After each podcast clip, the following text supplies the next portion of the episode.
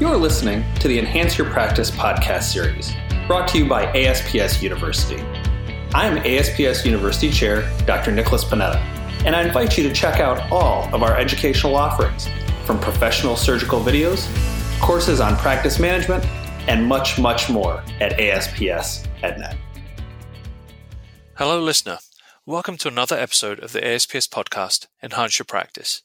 I'm your host, Dr. Ash Patel. Today, we're joined by Dr. Kavita Ranganathan, and we'll be discussing the topic of mentoring. Dr. Ranganathan is currently a craniofacial fellow at Johns Hopkins Hospital, and she previously served as a resident representative to the ASPS Board of Directors, which is actually where I first got to meet her while I was serving as the chair of the ASPS Young Plastic Surgeon Steering Committee. Welcome, Kavita. Thank you for having me, Dr. Patel. As I think about how residency training's changed, back when I first started my training, residents were in the hospital a lot more and we had significantly fewer pressures on our time. We spent a lot more time with the attending, so that allowed these relationships to develop more organically. I don't really recall there being any structure to the mentorship throughout my training. So, why do you think mentorship is important for physicians? Well, I think really to have a successful career mentorship for me at least has really formed the crux of that a lot of opportunities especially in plastic surgery because it's such a small field come from the successes of your mentors. And so developing those relationships early on i think is one of the most critical aspects to having a strong career. It, that's true from you know just a pure work standpoint but it's also true from a life standpoint. Because to figure out you know what job is right for you how to develop a clinical practice how to balance all of the uh, you know things that come with being a surgeon and other roles in your life it's good to have your own opinions for how to do those things. But if you have someone that's already done it it's better to work from their model as opposed to starting from scratch. And so that's why i think mentorship is so important. In plastic surgery i also think mentorship is very important because what we do isn't necessarily black and white. There's not one particular recipe that fits everyone and every patient. And so, from a clinical standpoint, having people to go to to ask what to do for a patient at hand, I think is critically important from a patient care standpoint as well. So, from the standpoint of your patients, your work, having a good life outside of work, that's why I think mentorship is so important and building those relationships early on, you know, really forms the foundation of that. As you mentioned, I think having mentorship throughout your career, even at an early stage, is important. Do you think it's important for medical students? I mean, that's very early on in someone's career, and how might students or residents, and even young surgeons, go about finding a mentor? I think having a mentor as a medical student is important as well. I'll give you an example. When I was a med student, I initially thought I was going to be a general pediatrician, and then actually hated the rotation um, and ended up thinking that plastic surgery was right for me. I saw a TRAM and seeing how an, a piece of abdominal tissue can transform into a breast was the moment when I really thought I was going to be a plastic surgeon. Now, the problem was that I didn't really have the personality of what a classic surgeon should be. So I was actually told that I shouldn't be a plastic surgeon what made me a plastic surgeon today is actually the mentors that I had. Uh, Dr. Corcoran and, and Jason Coe are two mentors that I had during my time as a medical student, and they really fought for me to have the career that I do today. And so I think having people that are invested in you, especially in a career in surgery that isn't necessarily the most um, touchy feely of specialties, I think is important because as human beings, you know, we're made of something that might be a little bit different than what it takes to be you know a soldier in surgery. And so having those relationships can really build people that you know may not necessarily fit the traditional mold but who contribute to our specialty nonetheless. If you had to give advice to someone who's looking for a mentor particularly people who may never have had a mentor before i'm thinking specifically of medical students here i think that approaching someone and saying will you be my mentor? is probably not the right approach so, how might they go about asking someone or developing that relationship? I think the best way is to work on something together. I think as someone who uh, has been a mentee, you know, throughout my entire life, the best way that I've found to develop successful relationships with my mentors has been doing work for them. Because everyone's really busy. And so you have to really prove that you're worth someone's time, especially if there's someone that's high up, because you know you have to prove yourself first before you can get something in return. And so i think knowing that there's going to be an initial investment in time before you can really reap the benefits i think that's really important. One of the mentorship relationships that i've had have been founded on anything beyond that initial work experience. Um, and i think that it's it may be easy depending on you know someone else's personality to develop mentorship relationships based on you know different forms of conversation or meeting somewhere and that kind of thing. But i think the safest way um, and and really foolproof way to develop such relationships is by having it founded on some sort of work that moves your mentor's career ahead because that's how you prove yourself. What qualities or traits do you think make a good mentor I think the most important quality to have as a good mentor is generosity. That is one of the things that I learned most during my time as a resident at the University of Michigan is that your mentor has to be someone that is willing to share their success. There are lots of people that are successful, but only a few that are willing to, you know, put you as first author regardless of where they would be on the author list or have you at the podium instead of them. And I think those are the experiences that contribute most to a mentee's success. No matter how hard you work, you need that person to put you front and center and understand your needs. So I think working with someone that is generous is really important. It's hard to figure out how, whether someone is going to be generous or not but in academic surgery, for example, seeing on PubMed where that person is published, what are the you know um, uh, qualities of the people that have published with them? Is it always that person that's first author or is there a first year med student that's at the front of the author list? All of those things are very telling for the type of mentor that that person will be. I think the other thing to look for is finding someone that you want to be like because at the end of the day you know you want to be inspired by who you're working with or working for. And to see your future in someone else i think is is really important as well to kind of get excited about what you want for your career and figuring out how to plan that uh, for what you want your future to be like. You talked about generosity and i think it's really important for a good mentor to be generous with their time. It's one of the most valuable commodities we have as busy plastic surgeons and mentors often need to spend time with someone not necessarily doing work with them, but just spending some time talking with them and connecting with them on a one to one basis. I think that really helps mentees and really leads them to be inspired. As you said, I think it's really important that you find someone who can celebrate your successes and not necessarily someone you want to have that's intimidating or be idolized because that doesn't really make a good mentor. Totally agree with you about the time thing. And this year, you know, I'm a fellow, and so I'm trying to figure out the kind of attending that I want to be. And so, you know, when I'm working with medical students on service, it oftentimes comes up that they tell me, "Oh, I have a meeting with so and so today." And I go into detail with them about, you know, what is this person doing that's making them a good mentor or what is this person that doing that's making them a bad mentor? And for medical students, it's actually surprisingly all about the time. So sometimes they'll talk about how you know, an attending is really busy in the OR, but they still make time to meet with that person. And it surprisingly isn't all about the content or quality of what happens in that meeting. It's just about spending time, which was actually quite surprising to me um, about how important that was, but totally speaks to what you were talking about. The other thing I think that's really important to consider when we think about mentor mentee relationships is that the relationship doesn't have to encompass everything throughout our field. You know, I think some mentors can be really good at picking up certain skills if it was clinical or research related, and other mentors can be just good people, good professionals, and role models for how you want to lead your life and your career. So, when we think about mentor relationships, how many mentor relationships should a young surgeon try to establish? I think it's really important to have a mentorship team.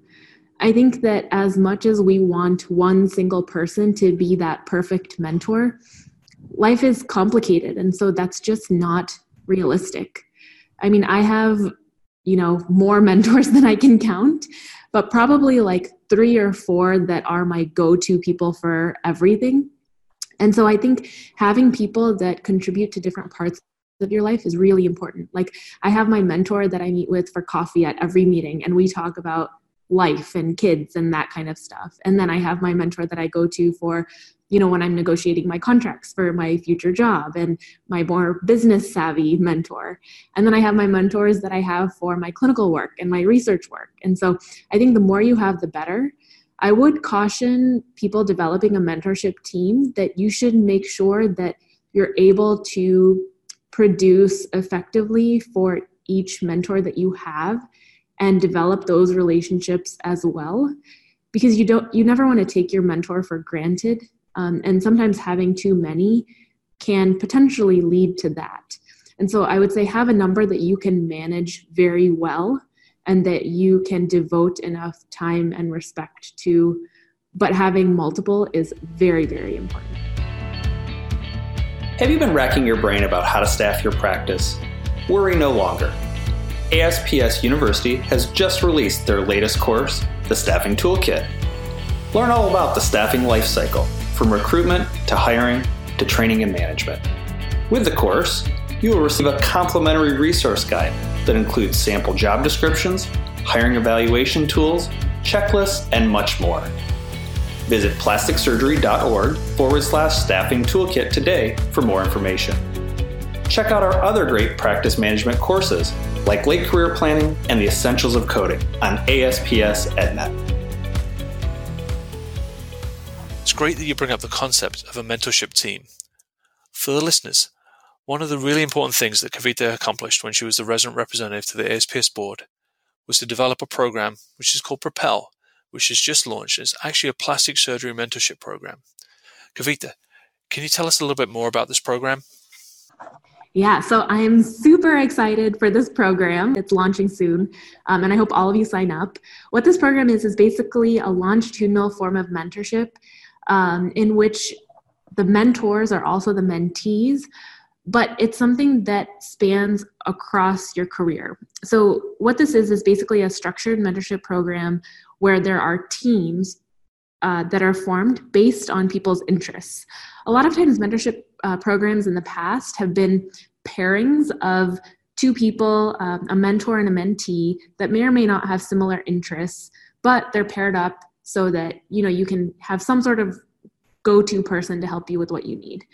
The problem is that you know I've definitely done those programs and I've developed some very good relationships, but it's very hard to have a conversation with someone who you've just met, who's superior to you, who may or may not have time for you and there's no real way to prove yourself in those situations because it's not founded on any sort of you know similar interest or project or or anything like that and so this program differs from that in that there are three to four people on each team you're paired uh, with the team members based on your interests whether it's in private practice or in academics or based on your research interests or based on your desire to balance your work with your life a little bit more. And each team will be composed of a junior resident, a senior resident, a junior faculty, and a senior faculty. Now, this is obviously different from other models of mentorship as well because oftentimes I've found that junior attendings are kind of forgotten. Traditionally, we think of, you know, people being in residency and when they're residents they have access to a bunch of resources but unfortunately as soon as you graduate especially if you go into private practice it seems like that is all lost and sometimes it's hard to figure out who to turn to and it's it get it can get a little bit lonely. And so this program is designed to combat that process as well by giving junior attendings relationships with residents as well as more senior faculty to make sure that particularly in those phases of your career where you are susceptible to being lonely um, in that in that phase that you can have your go-to people to help you with you know the clinical problem that you're having or complication that you need to manage or you know, figuring out how to practice evidence based medicine when you're out of an academic setting or trying to establish your research practice. So, this is a new program that I hope everyone will really benefit from uh, because of the more longitudinal, team based nature of it. Why do you think it's better to have a structured mentoring system than something that's more ad hoc, where people can just find someone to chat with as they need someone? Well, I think the ideal situation would be a non structured process but the problem is that when you are, you know, somewhat randomly paired with someone and it's a non-structured process, it's hard to know how to develop that relationship. I think that's true more so today than any other time, and particularly in surgery. And I say that because um, I think we're in a time where it's quite difficult to know how to mentor someone that may be of the opposite gender. Um, I think that's true for many reasons and based on um, you know what's happening in in society today. And I think that having a structured program will allow for people, no matter what their background, no matter what their gender, to really delve deep into what makes people successful and what can really propel someone's career forward. Um, and I think the the importance of having structure relates to the ability to talk about you know specific points that may or may not come up otherwise.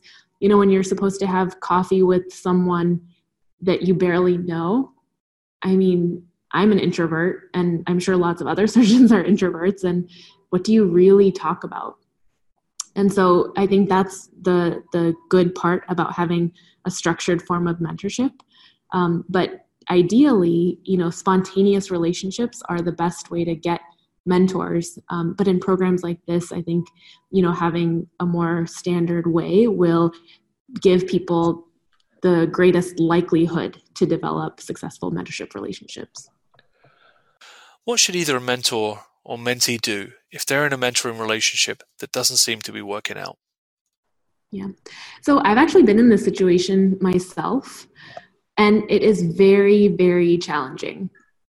I think it's challenging from the mentor standpoint, but I think it's more challenging from the mentee standpoint because you are not in a position of power. You don't want to offend anyone, you don't want to ruin your career, but at the same time, you really want to develop a relationship or you know develop a project that's important to you that may or may not be working i think the number one thing that i would recommend is being direct about what you need I think oftentimes as mentees, you feel like you should be quiet or just do what you're told.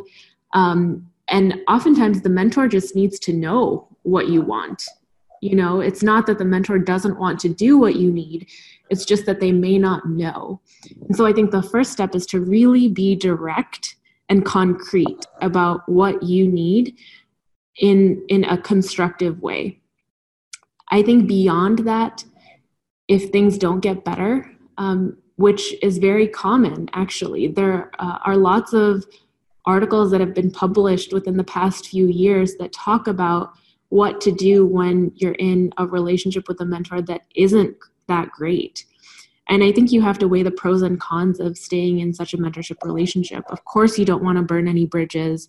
Of course, you want to, you know, be the best mentee that you possibly can. But I think at the end of the day, you also need to think about you know what's best for your career at that particular moment and sometimes that's finding another mentor um, and not necessarily having that one mentor that may or may not be giving you what you need even after being direct um, to help you in in the way that you need and developing other mentorship relationships outside of that you know maybe dysfunctional one can also give you more insight into you know your own style of how to be a mentee and effective styles of mentorship that that you should seek out.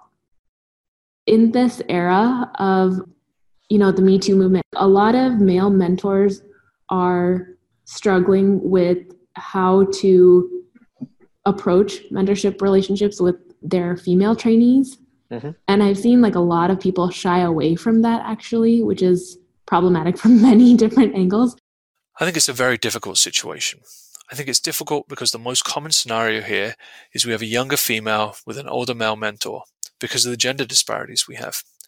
And I think because of the concerns about gender discrimination and harassment, older male surgeons are just afraid of saying things that might be misconstrued as inappropriate. It's hard for me to give advice about life to younger females, whether they're residents or younger surgeons, because no matter what, there's always a bit of a difference. It's a challenge because you can't always empathize. I think that's one of the benefits of having multiple mentors. Where you really have to just subdivide all the different aspects of things that you're interested in gaining advice about. And as a mentor, I think you have to think about that as well. Not just from the mentee side. I, I need different, saying I need different mentors to fulfill these different roles. I think as a mentor, you have to think about specifically what advice can I give this person. Some of that is about setting expectations. I think where if it's well defined, what that relationship is going to address makes it clear for both parties. As a leader in my organization, I can't comment on what the challenges are, whether it's one of my other staff members or whether it's a resident or female surgeon when they're going through pregnancy or when they're trying to cope with breastfeeding in the hospital. I mean, I have absolutely no idea what that's about. So I can try and say, all right, let's figure things out and let's make this work.